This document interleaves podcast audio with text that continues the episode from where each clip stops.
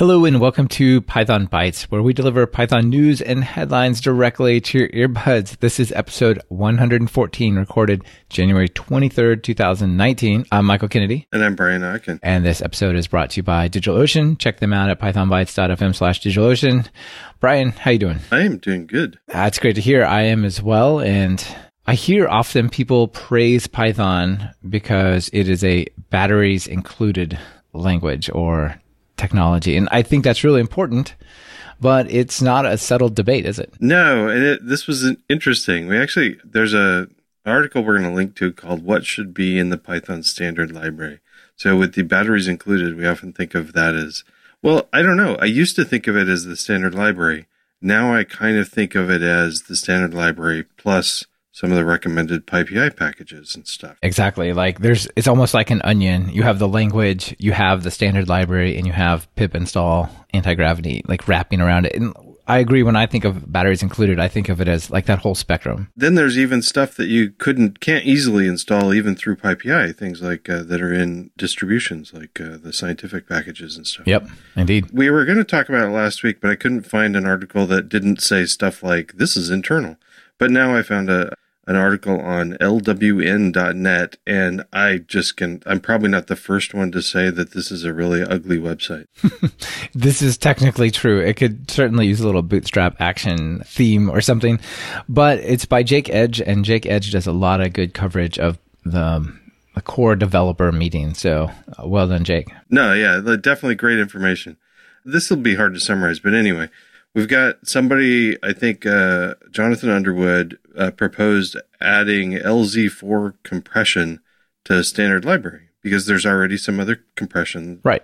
You can do zip files, so and tar files. Why not LZ4 or RAR or some random other type of compression? Right. So, um, and then Brett Cannon proposed uh, making something similar to HashLib. If there's a whole bunch of other kinds of compression algorithms, maybe we could have like a compress lib or something that yeah had a, a bunch of different algorithms in it. Then can of worms opens. so there's an argument against it. Basically, we don't actually standard lib doesn't need LZ4. Maybe people do, but standard lib doesn't. It already has BZ2 there, which I'm not sure what BZ2 is. I think it's a zip thing, but it's um, kind of late to remove it since people rely on it. And then that, then kind of a discussion ensued, like, um, if standard lib is the batteries included, shouldn't we have some way to add new batteries, um, even things that aren't need, needed by standard library, but other people might need?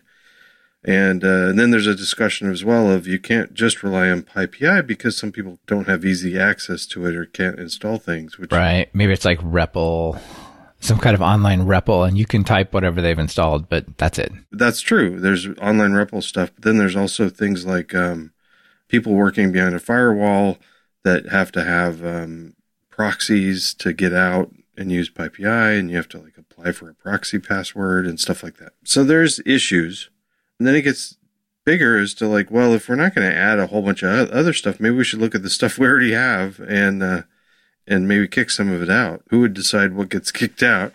Yeah. And uh, you know, it falls along with a discussion of, uh, well, maybe we don't really think of it as just the standard libraries are is our batteries included, but there's a, maybe we could have a standard distribution that had like some set of recommended PyPI packages. Right, because the initial discussion was can we make standard lib bigger and some of the action the responses were actually can we make it smaller?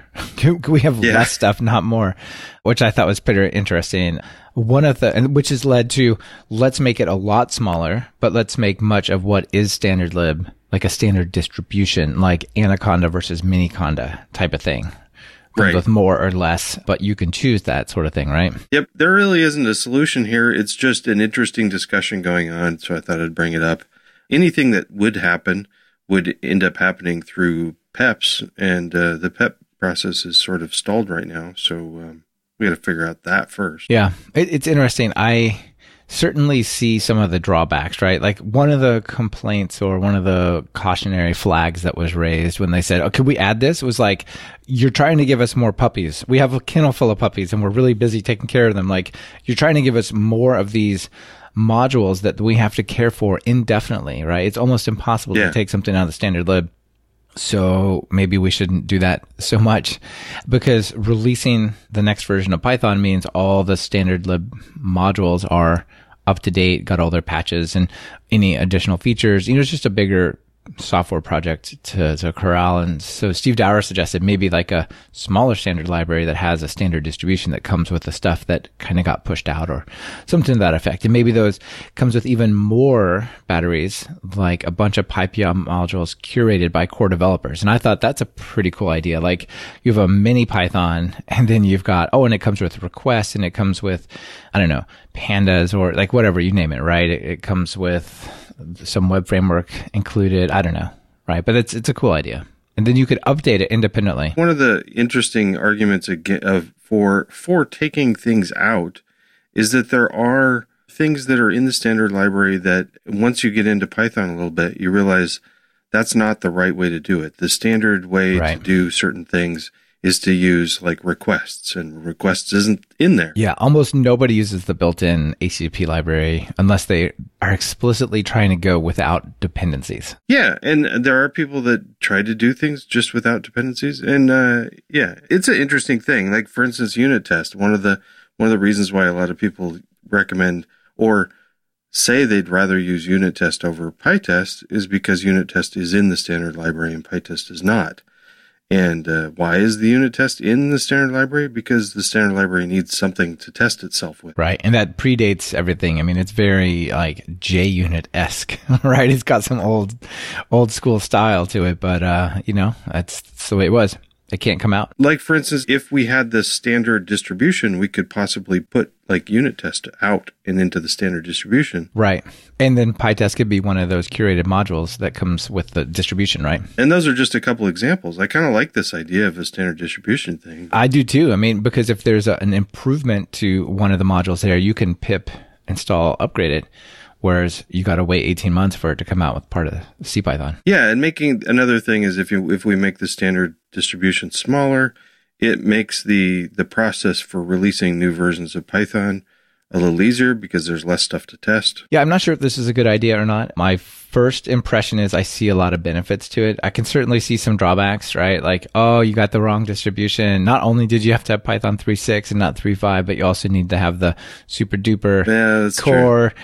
But at the same time, there's a lot of benefits to it, right? Like the standard Python experience could get better if it came with a bunch of awesome curated PyPI packages. Yeah, so I'll just leave this as I anybody everybody involved with this. I'd like to have people just remember to listen to each other and not talk past each other, talk at each other, and mm-hmm. listen. Yeah, yeah, yeah.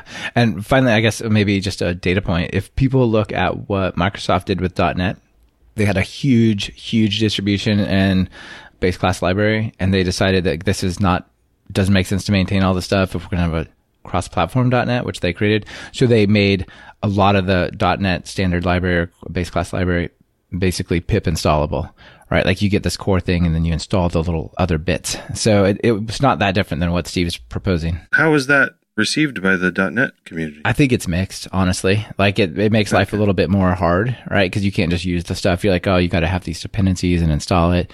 But uh, it did make it possible for them to have a Linux and Mac OS version that they can now use when before it was stuck yeah. in Windows. So they're like, this part only belongs in Windows. It can't go somewhere else. So now it's going to be part of this external thing that you can only get by installing that dependency on Windows. So uh, I don't know. There's there's some benefits, but also you know there's, packaging is already challenging in Python. So I'm not sure I want to poke the bear. Yeah. Okay. Cool. But it's pretty cool. Speaking of pretty cool, something I've wanted to install, but I don't have enough devices to justify is this thing called Home Assistant. Do you know this? Well, we've talked about it a couple times, but yeah, I haven't tried it yet. Yeah, neither have I because I think I might have one smart light bulb I bought on accident. I technically have a Nest my car is electric, so it has a charger, but the charger doesn't integrate with Home Assistant, so that doesn't help me. So I'm like, I would really love to have it, but I just don't have enough. My home is too old school and too analog for it. Anyway, Home Assistant is this cool web server that integrates all your smart home appliances and things and collects data about them. Can run as a web server on a Raspberry Pi, and you just leave that in your house, and it does magic, which is cool. That's very cool. So, Paul Cutler, one of our listeners, let us know that they have now launched a data science portal to process and work with your data that comes from your home backed by Home Assistant. That's pretty cool, right? Oh, yeah. Nice. You can have like temperature sensors and stuff. Yeah, exactly. And it's already collecting all that data on just because what Home Assistant is, but now they've set up a special way to work with it. So they said, look, one of the core ideas of Home Assistant is all of your data lives on your Raspberry Pi on an SD card, not somewhere else. So they set up this Home Assistant data science website to help you work with that data and analyze it. And then they went so far to create a new add-on for their IO that runs home, their OS that runs Home Assistant called Jupyter Lab Lite. This just runs Jupyter Lab, like right on your Raspberry Pi hosting Home Assistant. So on the same thing that is your Home Assistant, now you have a Jupyter Lab running there to analyze your data in place. Oh, cool. Yeah, and they also created a Python library called HASS, that's their operating system, Data Detective, that's based on things like pandas that lets you like start get going quick. So anyway, it's pretty cool. Yeah, very nice. So if people have a smart home and they want to do some data sciencey stuff about it, or maybe even build a product for other people so that they have like more data uh, control over their home. Yeah. Yeah. So that, that's pretty cool. And then finally, I think I finally decided uh, my first IoT project. We'll see if I can actually make it happen. But I've always wanted to build an IoT thing, and I'm always like, but I don't really have any use for one. But I think I have a use for one now. Oh, tell me about it. Yeah. So you might sympathize with this. I know a lot of people who do things like we do would. So I have a, a separate office above my garage where I can record quietly away from the kids, but especially in the summer, kids are home, they come over, they want to talk to me, or my wife's like, Hey, I got to ask you something.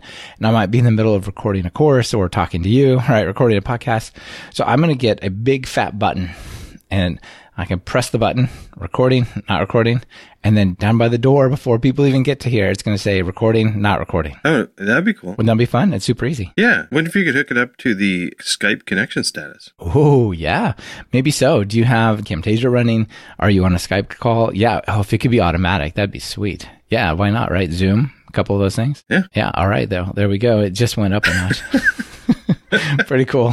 It started easy. Now it's hard. Now all of a sudden I have like a machine learning problem and oh no, just kidding. a bunch of APIs I got to learn. That's cool. All right. Speaking of um, machine learning in the future, what do you got next? Kevin Markham over at dataschool.io. I don't know if we've talked about him before, but dataschool.io is pretty cool. Yeah, Kevin's isn't doing cool that stuff. for him. Yeah. It's just he's got a lot of cool resources. But he wrote an article called "What is the future of the Pandas library?" And I didn't realize Pandas is one of those uh, zero ver projects, which is odd considering everybody uses it. Yeah. But they're considering going to a 1.0 release early this year. And there's an article describing some of the some of the stuff that is coming new and coming with some of the new versions of pandas. One of the things is um, we already know method chaining is becoming more popular with functional programming and people used to that. You can already do that with a lot of stuff in pandas. What's new really is just that they're going to try to take that further and, and make more methods that support chaining. All you have to do to support chaining is to, to return the object that you're operating on as a return for a function call so that you can chain a bunch of function calls. And a lot of times they probably return nothing. So they might as well just return the thing again so you can have this fluent API, which would be nice, right? Yeah, there's uh, also people in the know uh, might know what Apache Arrow is. I really don't know what Apache Arrow is, but apparently it's something that can help the back end of Pandas become a little bit more efficient, and so they're going to try to push that out. It'll probably be after 1.0 because it doesn't t- change the interface at all. Yeah, it's cool. I don't know much about Apache Arrow, but it sounds cool. They talk about things like working with data that's larger than what you can fit into memory and things like that. So instead of loading everything just into kind of data frame or something, it's it's like it'll stream the data off disk and all sorts of stuff. It's pretty cool. Yep. And I know a lot of people listening to this use pandas every day. I'm starting to use it more. So the rest of this of my spiel will be stuff that I don't really know about, but you might. One of the things is uh, apparently it's hard to do custom data types because of some of the limitations. So you kind of have to jump through hoops, but there is going to be extension arrays that make it easier to create custom data types for using with pandas, which that sounds neat. And then some things that are going away. So some deprecations that have been proposed in place parameter. It doesn't really work as it's supposed to and it mucks up chaining. So they're going to try to deprecate that. The IX accessor, which is going away or it's deprecating, use loc or iloc instead. The panel data structure, apparently you should use multi-indexing instead. And the sparse data frame never really worked as it was supposed to. So they're going to just support data frame. And all, last but not least, in the 1.0 release, they will stop support for 2.7. Woohoo! Yeah. Viva modern Python, right? Yeah. That's right. Living on. So no more legacy Python. Super. Okay. I think these things are all, all great. I don't use pandas enough to really say a whole lot, but I do think, you know, they, they talk, uh, Kevin talks a little bit about like the zero ver impression of it not being ready and so on. And it feels like these deprecations are kind of like, all right, these are a few of the rough edges of the API that we wish we could get rid of. And we're going to call it 1.0 and we're going to drop the few things that we don't really like, including Python 2. Yeah. Yeah, pretty sweet. All right. Also, sweet is uh, DigitalOcean. So if you want to do anything with containers, you got to orchestrate them. You got to get them to talk together. So check out Kubernetes and DigitalOcean just launched their public Kubernetes service, DOK8. Super simple managed Kubernetes service. So you can deploy faster, you can configure your Kubernetes cluster in seconds and provision and access your cluster in a few minutes. You can scale reliably based on incoming traffic and everything stored in block storage and behind load balancers, stuff like that. And people are seeing a 2.4 times better price to performance ratio compared to other providers.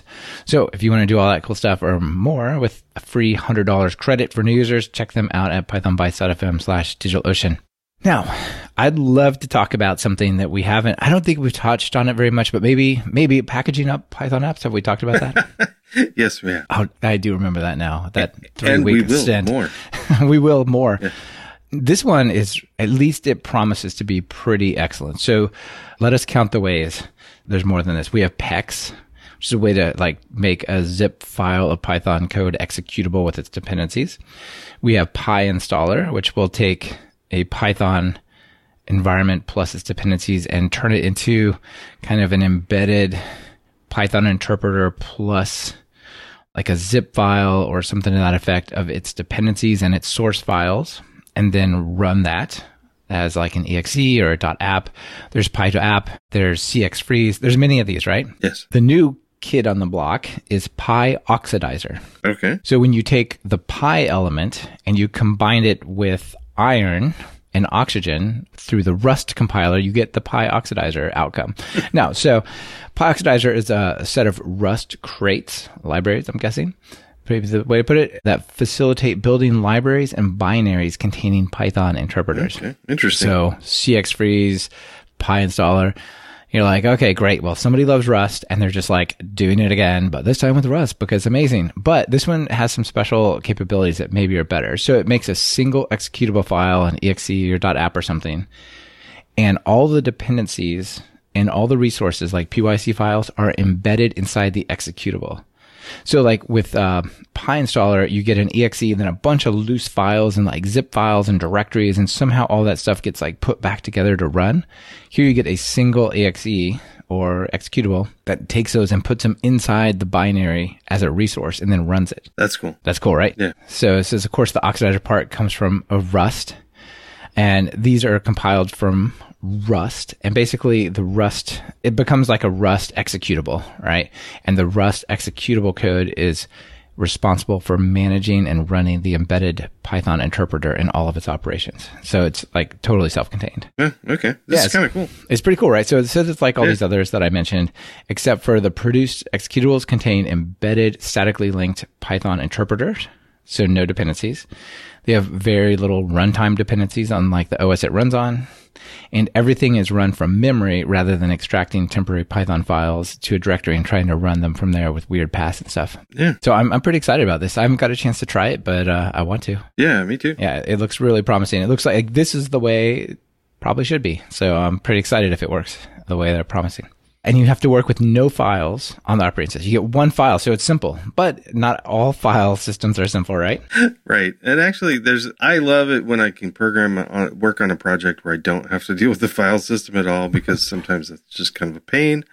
But everybody, anybody that's using tools can go, hey, I can automate. I want to automate some part of my job, and often that involves do, dealing with the file system. Yeah. And Real Python just recently put out a an article called uh, "Working with Files in Python," and at first I I'm like, oh, cool, another another file system thing, but it's a pretty nice article. They um, it's a very comprehensive write up. And my first, they they cover both legacy ways like the OS and sys versions to do some of these things that I'll cover in just a second, but they also use pathlib. I'm trying to use pathlib more and more, but pathlib is for more recent versions of Python, and you might not be there.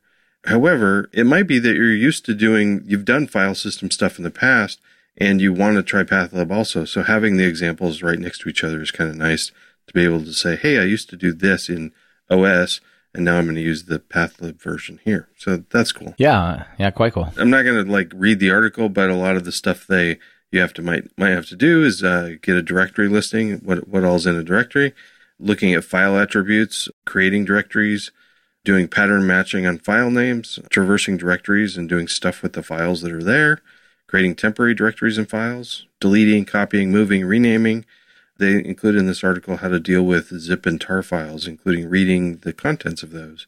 So there's quite a bit of stuff here. Yeah, it's really a really nice and standard comprehensive real Python article.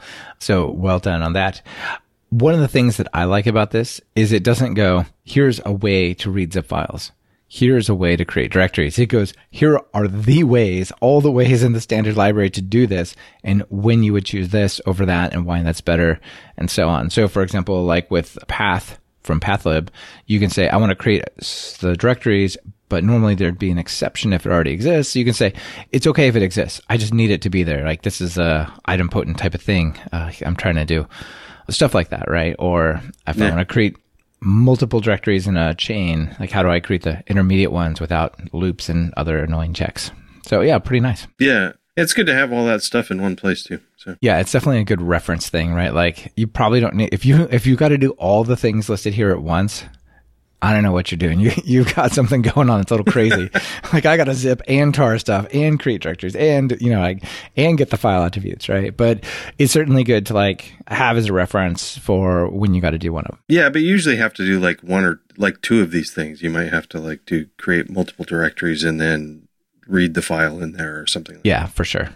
All right, so this last one that I I picked for us, Brian. This is uh, a little bit motivated by a conversation we had before, right? We had talked about having Python, the command you type on a terminal or command prompt, being converted from meaning Python 2 to meaning Python 3 as part of this whole transition, right? Yes. I think what Red Hat was doing was basically saying there shall be no Python. You have to py- type Python 2 or type Python 3 on like the new Red Hat Enterprise Linux.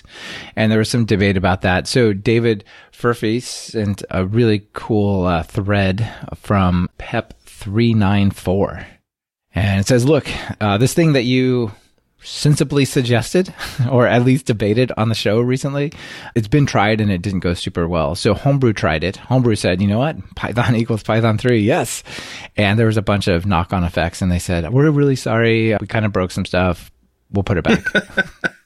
yeah. So Homebrew tried it and they had to actually roll it back. And there's a link to that conversation. Also on the PEP 394, there's some interesting conversation over on GitHub around it. So this PEP 394 is allow the Python command not to be installed, basically. Uh, other minor changes. So basically requiring you to type Python 2 or to type Python 3. So there's no way to just type Python, which to me doesn't feel like a great fix. Like we want to move to the next version of Python. So we're, when Python 4 comes out, it's going to be like, well, everyone's using Python 3 in their tutorials and they keep breaking. You know, like it would, it doesn't seem very scalable, but, uh, nonetheless, that's what the thing says. So I want to read you a couple of thoughts that Guido van Rossum had about this. Okay. So somebody said Python doesn't exist as a command on Mac OS, so it's solved, right? So he's like, no, no, no. Python 2 doesn't exist as a built-in command, but Python definitely does. Said, however, I'm still unhappy with basically people are saying like if you type Python and that means Python 2, what that is saying is the core developers prefer Python 2 over Python 3 because if you type the simplest statement to run Python, it does old Python, not new Python. Okay. So th- there's an endorsement to say let's not encourage Python 2, legacy Python. Let's have Python point to Python 3, as we've been saying, right? So, so Guido said, I'm still unhappy with any kind of endorsement of, of Python pointing at Python 3. When the user gets bitten by this, they're going to be really unhappy. Regardless of what Mac OS does, I think I would be happier in the future if Python as a command does not exist and you have to say Python 2 or Python 3. All right. So anyway, uh, that's just a bit of a follow up to this Python equals Python 3 discussion we had. Hmm. Yeah. Yeah. I'm not super happy with it because I feel like, well, what happens when the next version of Python comes out? Then it just gets complicated in the same way, but still, it's okay. I think that's our children's problem. that's right. It's like global warming. That's someone else's problem. We're just going to kick that down the road. uh, Let uh, them deal with what happens when you type Python and it goes to Python 3, not 4.